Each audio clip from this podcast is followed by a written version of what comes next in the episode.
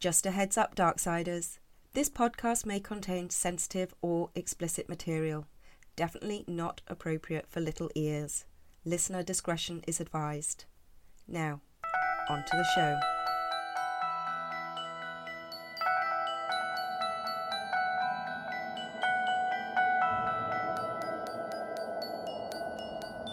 Today's episode is the second part of the Bradford City football fire disaster, of which the first part aired last week.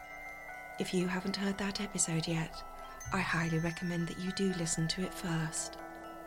But, just to recap a tad, in the last episode, we heard the heartbreaking story of 12 year old Martin Fletcher, who lost three generations of his family in the tragic fire at Bradford City Football Stadium on Saturday, May 11th, 1985. As I said last week, having grown up just a few miles from this incident, I had always wanted to cover it. This terrible accident, which at the time of it happening was the worst tragedy in the history of English football. And that's exactly what I thought it was. It is what everyone thought. And it is what everyone in our region accepted. It was a terrible, tragic accident. Everyone, that is, except for one little 12 year old boy and his mother. It wouldn't be until the ninth anniversary of the disaster, when Martin was 21, that his mother would reveal something to him. Something so shocking that it sent Martin on a 15 year long hunt to find the truth. This is Darkside, and I am your host, Suze.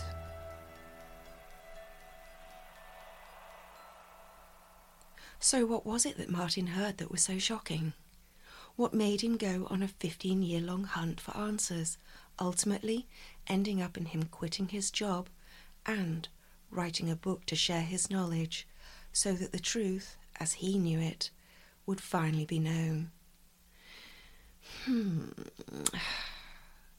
Let's recap on that conversation he had with his mother. Martin, you're an adult now, so I'm going to tell you. But I'm warning you, lad, you're not going to like what I've got to say. I never believed it were an accident, and I never will. You do know this wasn't Higginbotham's first fire, don't you? At the time of the incident at Bradford Stadium, Stafford Higginbotham was the chairman of the club. But Martin's mother, whom had worked at one of Higginbotham's previous companies, knew of his history, legacy, and reputation in the city of Bradford. And it wasn't always a favourable one. But what did this have to do with the tragic accident at the Bradford City Stadium? Well, Martin started to look into his mother's claim, and he ended up going down a rabbit hole. Now, I must remind you, this was the 90s. We'd know it as a Reddit hole today. And, Darksiders, I just have to let you know that this was also at a time when the World Wide Web as we know it was just a twinkle in Sir Tim Berners Lee's eye. So all the research that Martin poured himself into would require years of sitting in front of a microfiche machine in the library to go back and research his mother's claim. Martin trawled through microfiche year after year after year to go back to the very beginning, all the way back to the very first articles reported about Higginbotham. And his research discovered that Higginbotham had his name associated with a series of fires, which all spread incredibly quickly, produced an unbelievable amount of toxic smoke and devastation, and they all caught the fire brigade unaware. Hmm, suspicious to say the least. But even more staggering was the sheer number of them. So let's go back to where it all started. We're going to go all the way back to 1967.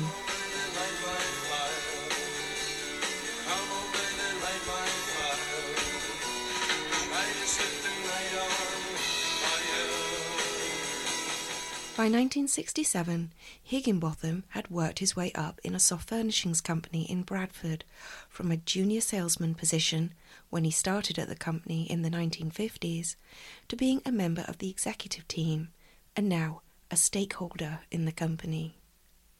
The company was unfortunately struggling financially. This was a time in British history when the economy was not stable, and those that had, had, and those that didn't, struggled.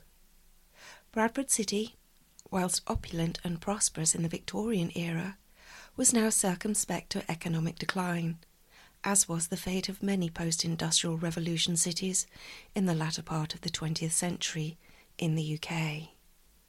So let's start in 1967. Number one.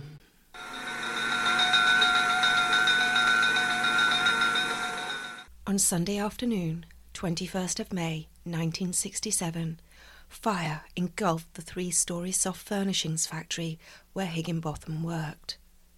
Higginbotham just happened to be present at the time of the fire on a Sunday afternoon. He was surrounded by scores of local boys watching the inferno when the police arrived. The police were mystified as to how a fire might have started.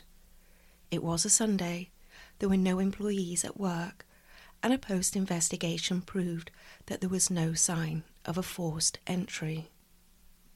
At a time when the average national UK house price was £3,700, or 67,000 by today's standards, the fire caused £25,000 worth of damage, almost £500,000 today. Thankfully, as it was a Sunday, the factory was empty and there were no casualties. Number two.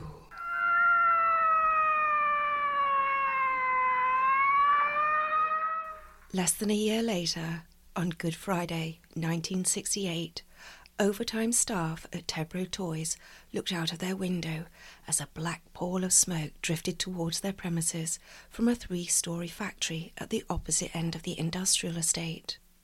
When someone went to investigate, they found what was described as a fire going like a bomb in the neighbouring building, which also occupied Tebro Toys and Genofoam whose managing director was one Mr. Stafford Higginbotham. Hmm. I wonder where he got the money to invest in that company to begin with. Hmm. After this devastating fire that brought the company to its knees, Higginbotham, using the insurance money from the fire, invested to bring it back into fruition in 1971. However, Number three.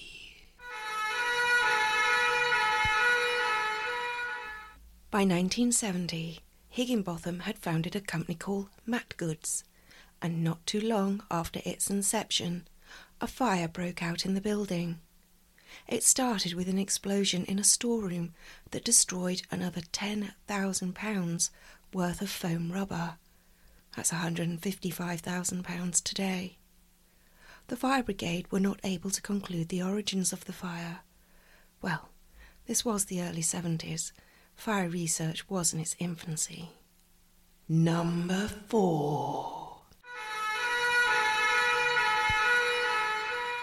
But in December 1971, Castle Mills, which Higginbotham also owned, had a tenant fire.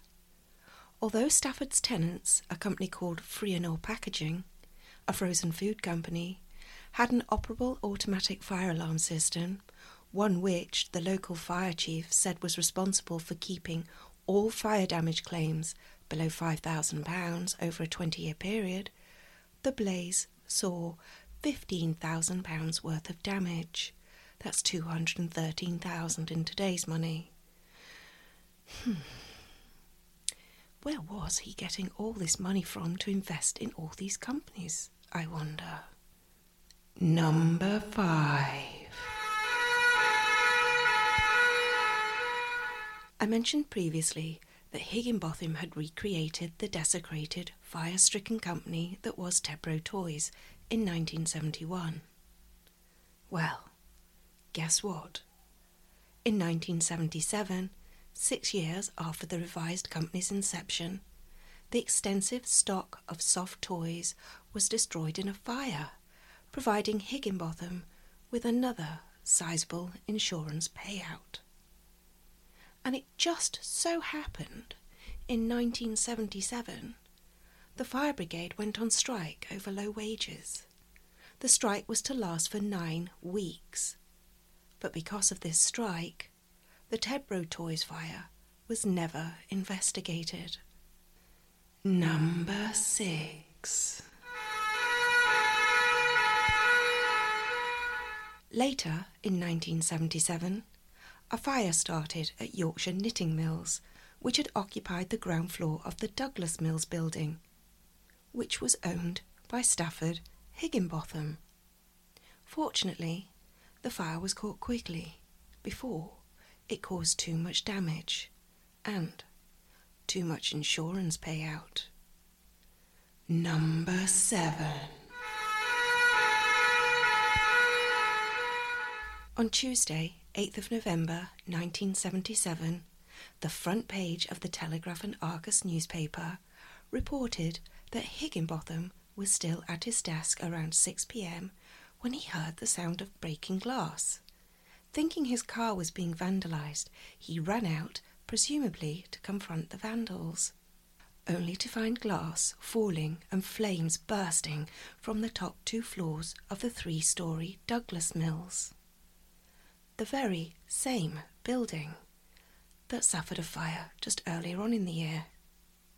The fumes breathed in by the first four firemen to arrive at this blazing toy firm were so toxic they were violently sick and required hospital treatment. Number 8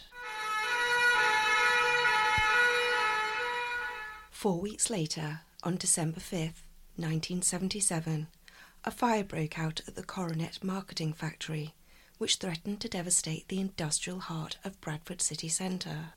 The fire crew thought they could control the flames, only to pull back after a series of explosions saw the four story building completely alight within two minutes. Coronet Marketing rented the premises from the council. They were an outdoor lighting manufacturer and a subsidiary of Tebro Toys, owned by, if you remember, Stafford Higginbotham. Although Higginbotham talked of moving production of Tebro toys to Douglas Mills, he instead simply collected the fire insurance money and dissolved the company. His two biggest fires of 1977 saw him collect a striking total of £174,000 in insurance payouts. That's 1.1 million in today's terms. For those of you that may have lost count at this point, that is four fires that have occurred in Higginbotham's companies in 1977, a year when the fire brigade were on a reduced service because of the strikes and investigations were limited. Hmm. Convenient, eh? Number nine.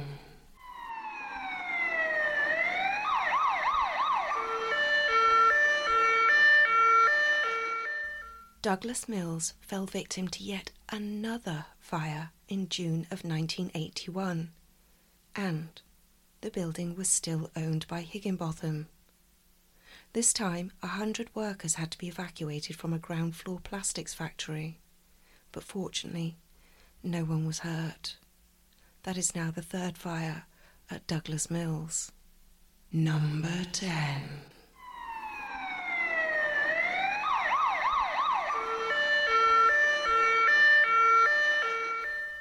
Just four years later, in 1985, Higginbotham, now chairman of the Bradford City Football Club, stood on the pitch at Valley Parade on May 11th, watching his stadium burn to the ground, hearing the torturous screams of the trapped and dying people caught in the inferno, the raging conflagration threatening to bring down the whole stadium as the wind blew molten debris and flames towards the other stands in the stadium and whilst he stood there, watching the carnage in front of him. He claimed that the fire was started by smoke bombs thrown by fans. Could one man be so unlucky as to have ten fires in his history? And this is what Martin Fletcher wanted to know, and what he spent 15 years researching. Was Higginbotham really just a very unlucky man? Or was he something more deviant? Certainly, there is no shortage of people that will act as a character witness for Higginbotham and will happily speak on his behalf. He did invest heavily into the city of Bradford, especially the commercial sector, providing thousands of jobs for the city dwellers at a time when the post industrial economic doom still clutched the city and the post World War II economic constraints pervaded people's daily lives. He also obviously invested in Bradford City Football Club, which had been on the verge of collapse and closure when he took it over, of which he rescued it from. But when you start to look at Higginbotham's history of fires and his ignorance of warnings, a more sinister picture starts to emerge. Now, I don't wish to cast aspersions, and I'm not saying that there was a deceitful connotation behind any of the fires. But what Martin uncovered over those fifteen years of research led him to believe that perhaps there may be a deviance involved. So much so that he wrote a book, 56, The Story of the Bradford Fire. And in today's story, I'm paraphrasing much of the content of Martin's book, so these are his words, not mine. And in covering his book, I'm in no way saying that I align or agree with his suggestions. And that's what they are.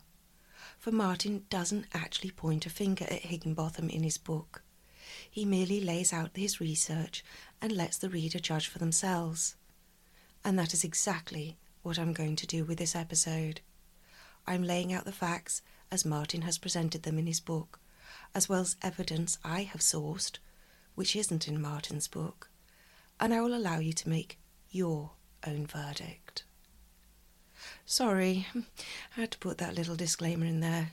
The book and subsequent actions and responses have stirred up both positive and negative media and public opinion.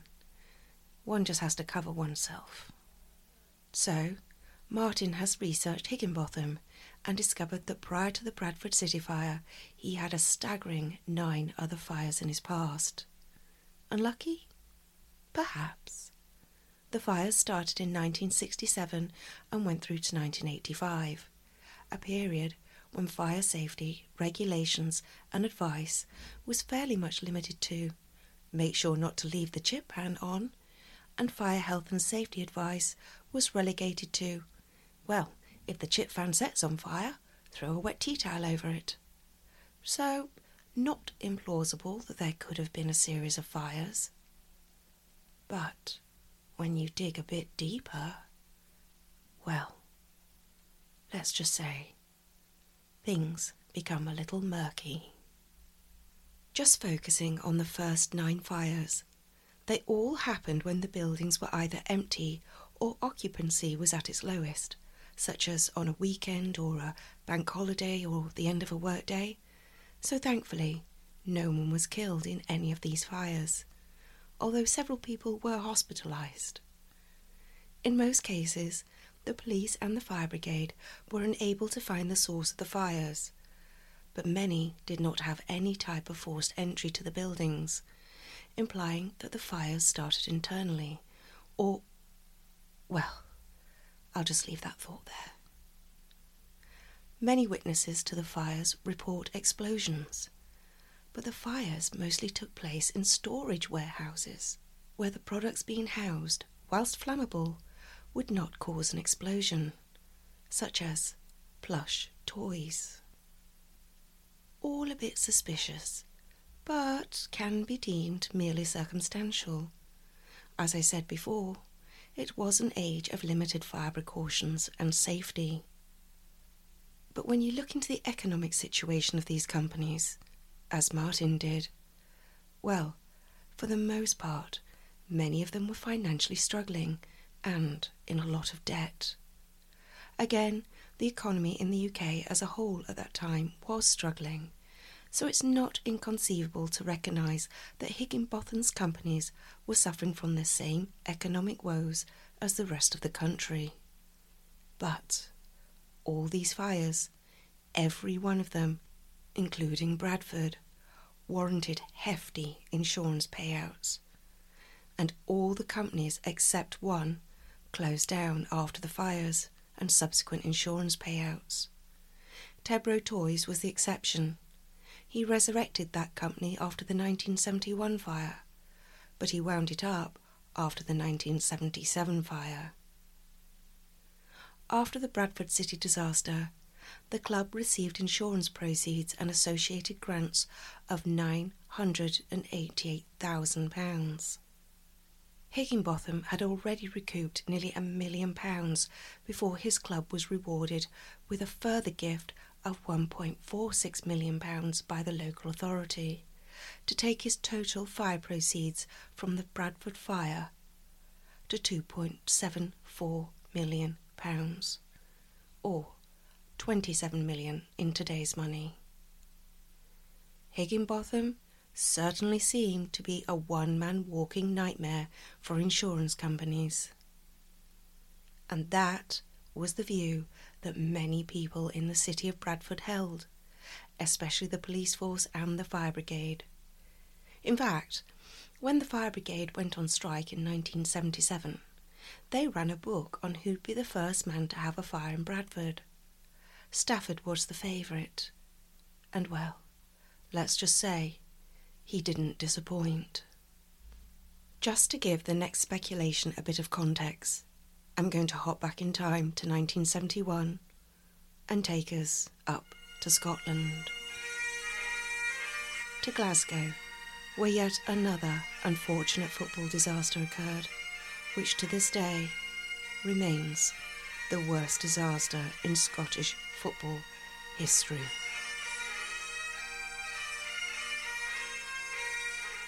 The Ibrox disaster, as it is known, happened as thousands of spectators were leaving the stadium by a stairway. Someone fell, which caused a massive chain reaction pileup of people, which in turn caused 66 people to be crushed to death. As a result of this awful tragedy, the Safety of Sports Grounds Act was introduced and was applicable to all four divisions of football teams anticipating fires and including regulations that all combustible material must be removed from beneath stands. All voids on stairs and floorboards should be sealed.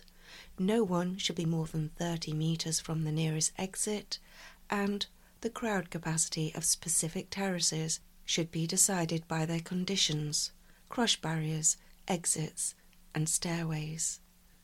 And most importantly to this story, all wooden stands should be capable of evacuation in two and a half minutes. I'm just going to pause here for a second. Two and a half minutes to evacuate a wooden stand. You will recall that in the previous episode it took four minutes for the stadium to burn down and as we know, not everyone was evacuated. 56 lives to be precise.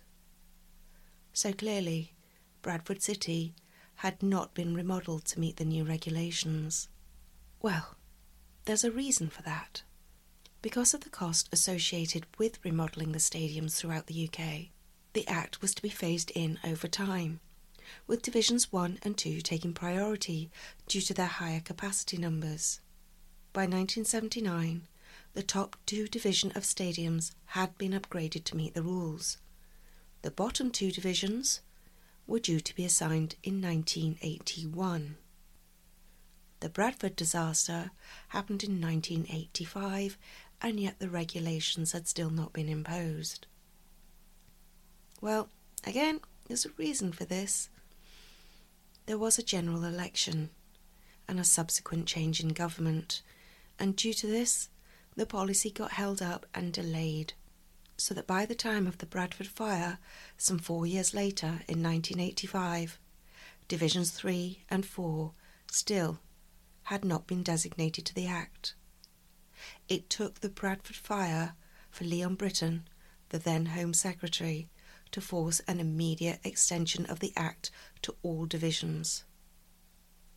But, as stated, at the time of the Bradford fire, the Act had not yet moved to include the lower divisions. However, the standing question had come under scrutiny by local authorities. The club had received three separate warnings about the potential fire risk it held two from the Health and Safety Executive and another from the local council. But Higginbotham did nothing. The authorities went on to condemn the stand, but still nothing was done to improve it. Now, at the time of the fire, as we know from last week's episode, the club were about to be promoted to the second division, and as part of this promotion, the club had to improve many aspects of the stadium to keep in line with the regulations for larger crowds and second division rules. These improvements included, amongst other things, replacing wooden stands with non combustible ones. However, the club, Higginbotham, didn't make the changes. At the Popplewell inquiry, conducted just five days after the Bradford disaster, which lasted for a total of five days, it was evidenced that the club had been warned about the fire risk that the stand caused, but had failed to act, even citing that there were newspaper articles found in the burnt ashes under the stand that dated back to 1968, thus evidencing that proper regulatory procedures of cleaning under the stands had also not been observed by the club. Higginbotham denied that he received any letter from the Health and Safety Executive, but he did admit to receiving a letter from the council informing him that the stand was unsafe. But still, he did nothing to improve it. Why would he stand at the inquiry and say he had not received two of the letters when it had been evidenced that they were sent to the club? And why, if you've admitted to receiving at least one of the letters, did he do nothing to improve the standards? Huh. Hmm. Beggars belief. Following that inquiry, a test case was brought against the club by David Britton, a police sergeant serving on that day and also by Susan Fletcher, Martin's mother. The test case found that the council had failed in its duty under the Fire Precaution Act of 1971 and that the club gave none or very little thought to fire precautions, despite receiving warnings. The outcome of this test case resulted in over 154 compensation claims being addressed, 110 civilians and 44 police officers by the injured or bereaved. There has been great speculation around the insurance money that Higginbotham received after each of his fires. They always seem to come at a time when the companies, or the club, were struggling financially and needed a cash injection.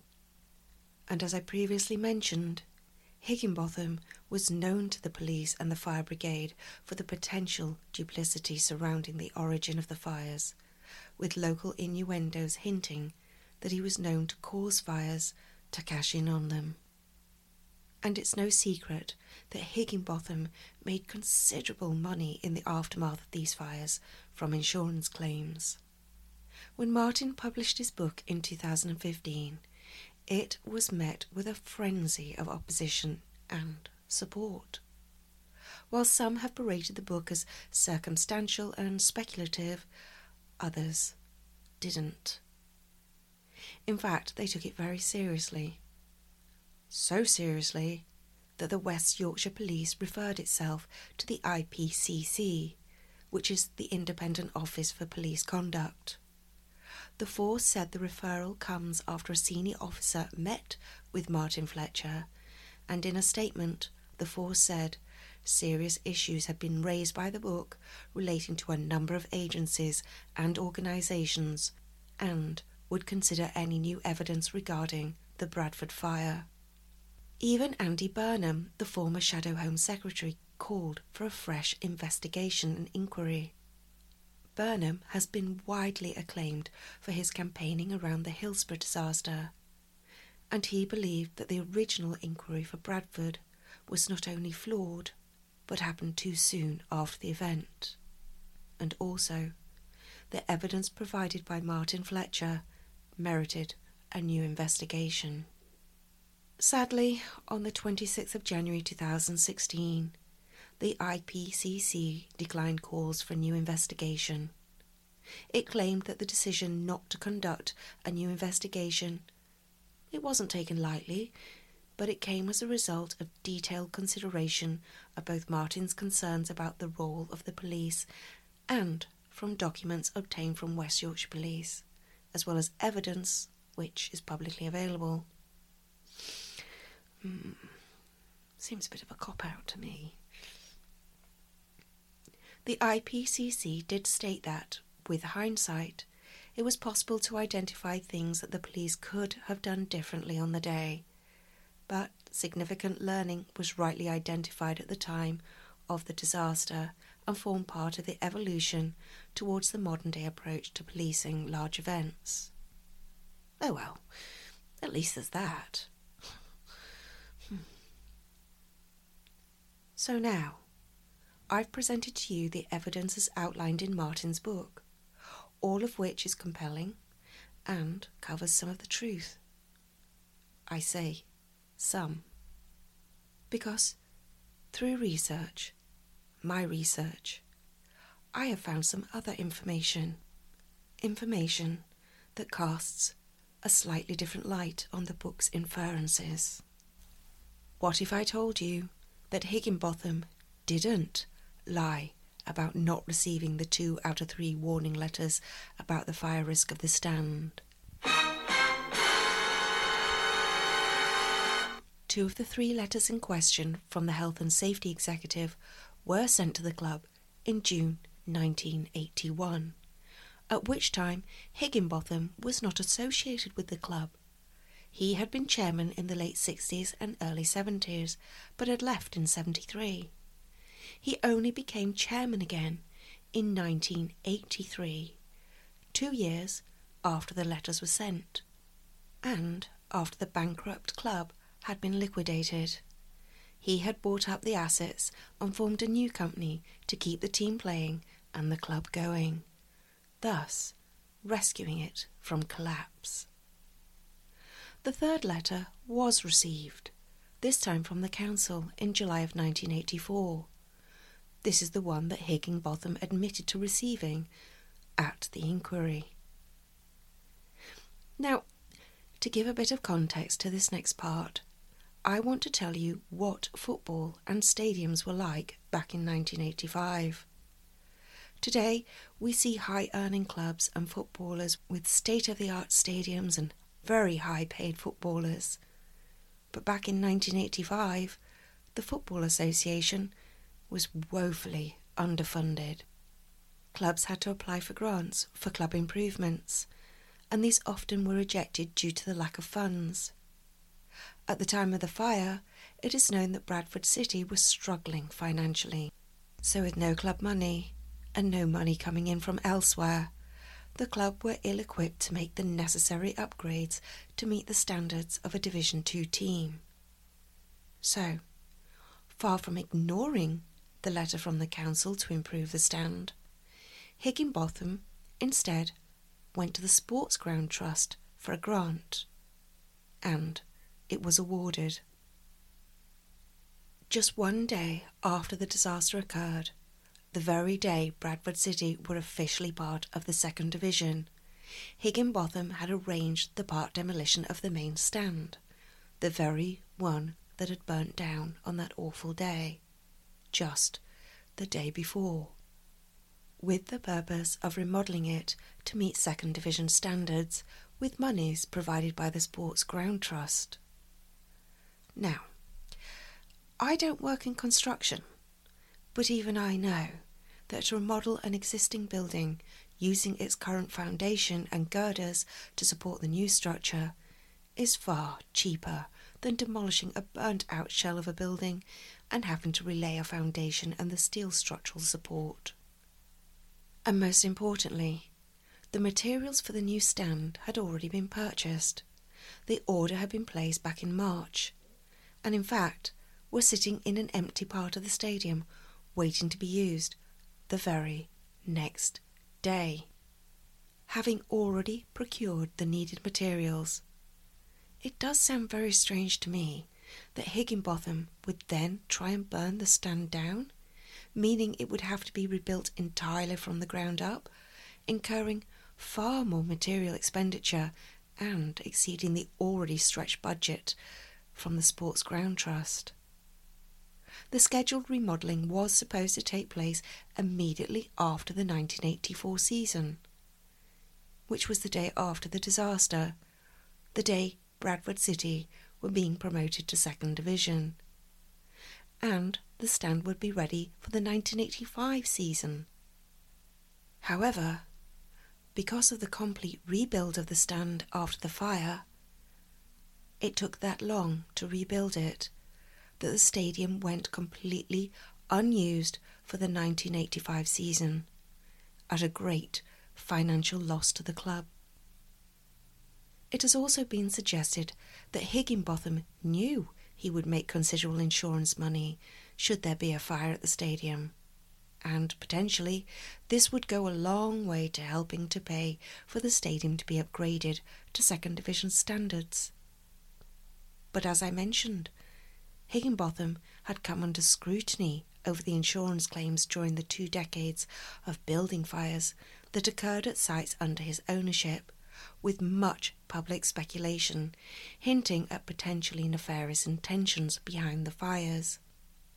And this was never more prevalent than after the Bradford fire, where the combined payouts came to £2.74 million, or 27 million in today's money, with some sources citing that even after all the refurbishments, Heginbotham walked away with £200,000 in his pocket. Or did he? Yes, the club did receive insurance payouts, but the payouts weren't actually for the destruction of the stand itself. As Heginbotham had already arranged for the stand to be partially demolished just one day after the disaster to make way for the required improvements, the insurance on the stand was actually invalid due to the scheduled part demolition.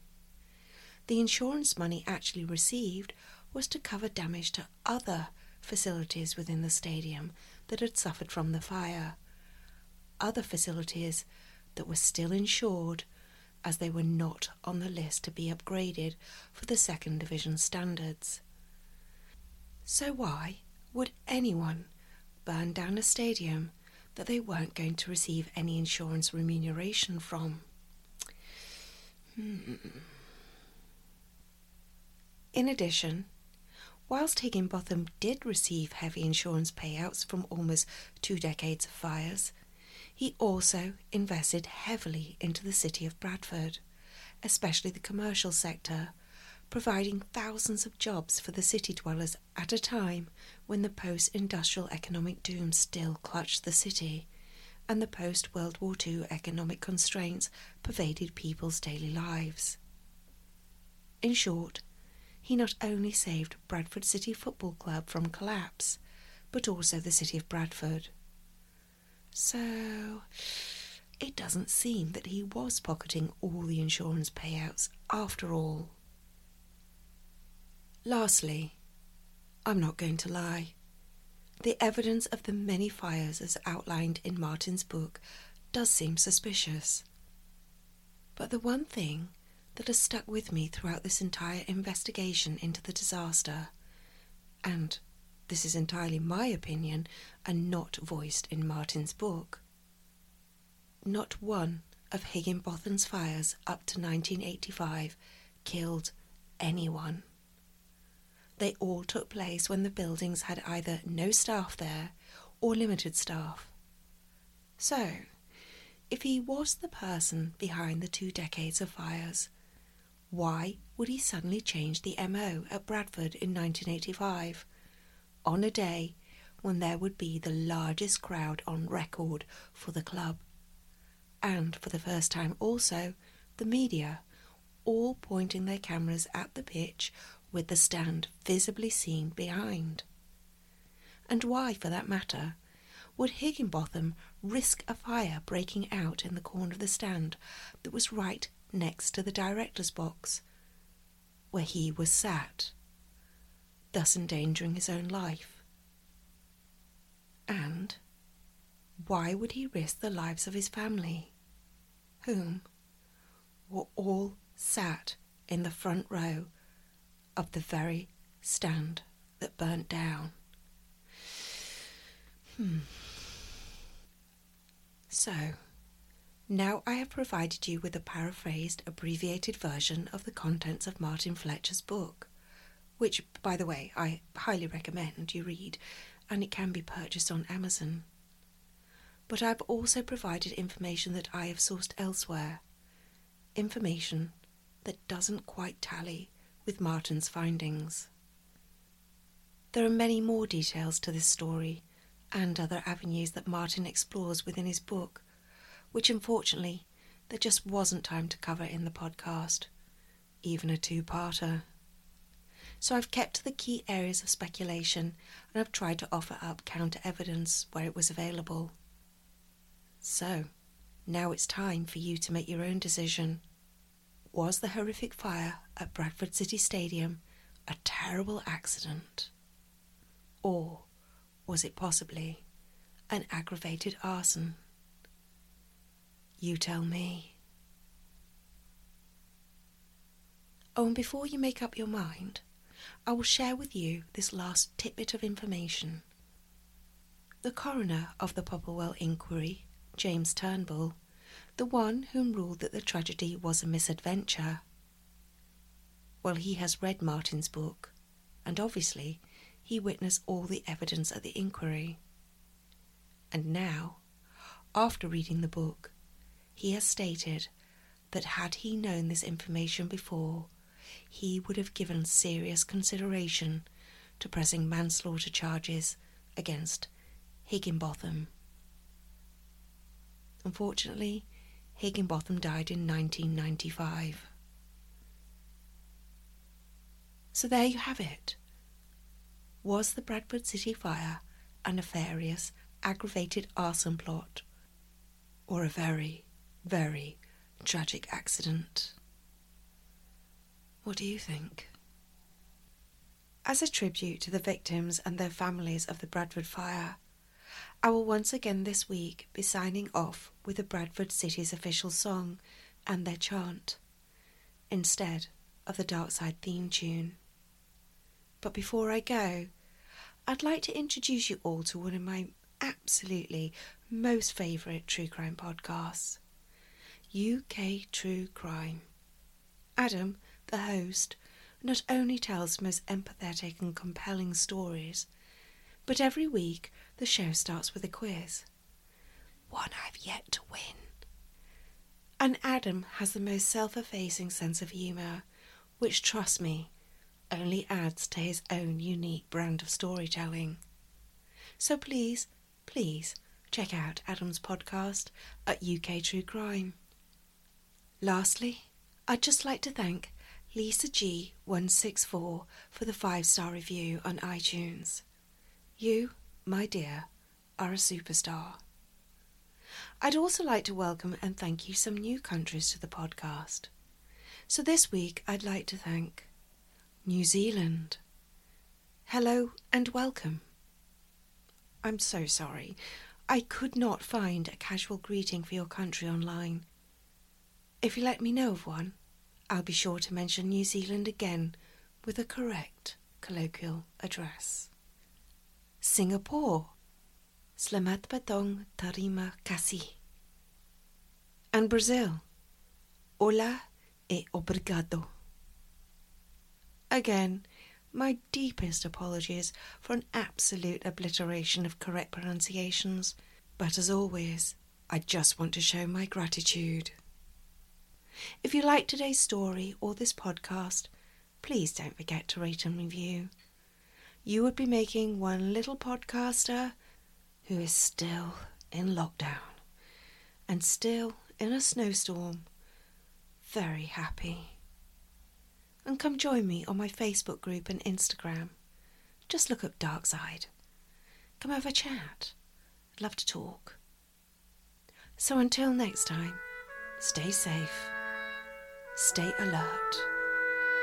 Suze, over and out.